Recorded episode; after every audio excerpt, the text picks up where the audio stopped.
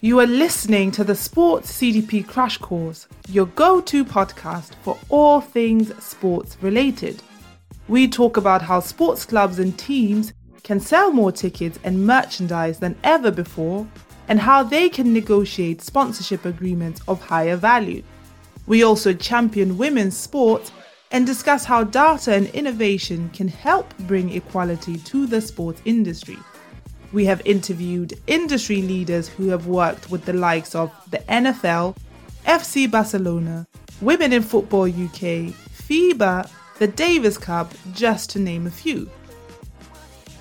So don't miss out. Listen to today's episode. Whatever campaigns you run, and however way you run them, you always want them to perform well.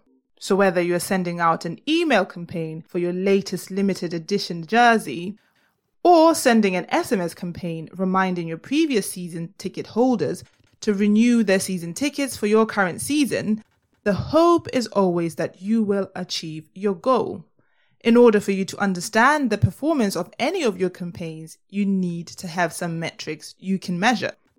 In the first instance, the measurements that people think about are your typical delivery rate, open rate, click through rate, click to open rate, unsubscribes, bounces, and complaint rates. These are very good to know because they help you understand the relevance of your messaging.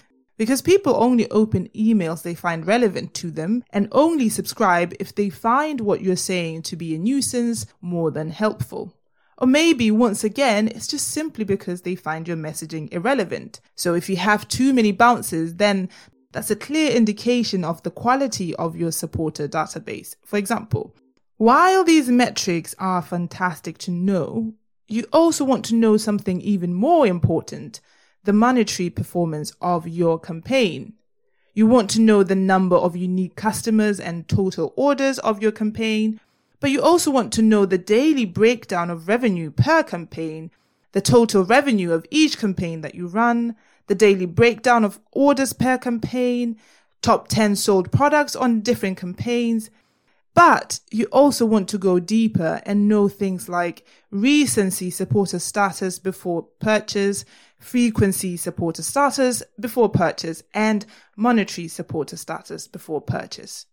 Okay, Let's break this down a little bit to give an in depth understanding of how you can effectively measure campaign monetary performance.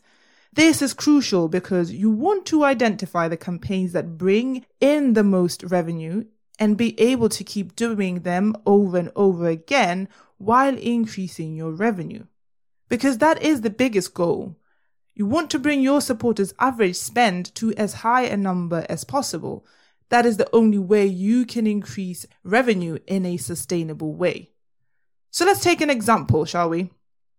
You want to increase ticket sales for your last three games of the season. That's your goal. So you send out an email campaign asking your supporters to celebrate the end of the season with you. Because there is no one better to celebrate than with your fans, right? Once you have sent this out, you see a spike in ticket sales but you want to understand which of your supporters responded and engaged the most with your campaign. So you'd go into the campaign monetary performance section in your analytics framework on the Data Talk Sports CDP, and there you'll find all the out of box dashboards with in depth metrics. And from the dashboards, you will understand that 200 of your supporters bought tickets as a result of this campaign, and a total of 1,000 tickets were bought by your supporters. You'll also notice that half of these purchases were made within the first couple of hours after you had sent out the campaign.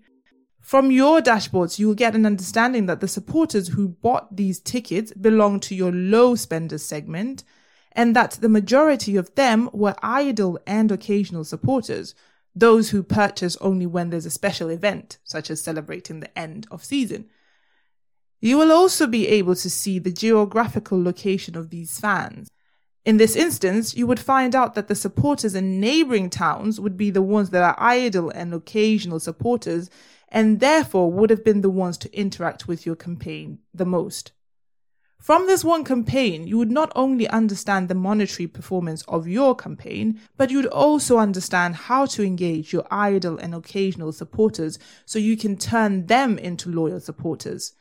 Then that would be an idea for your next campaign.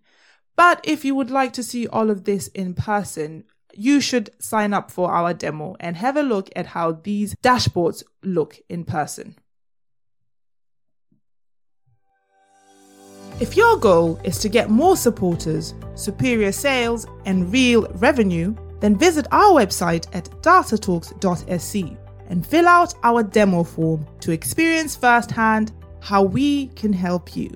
Data Talks, more supporters, superior sales, real revenue.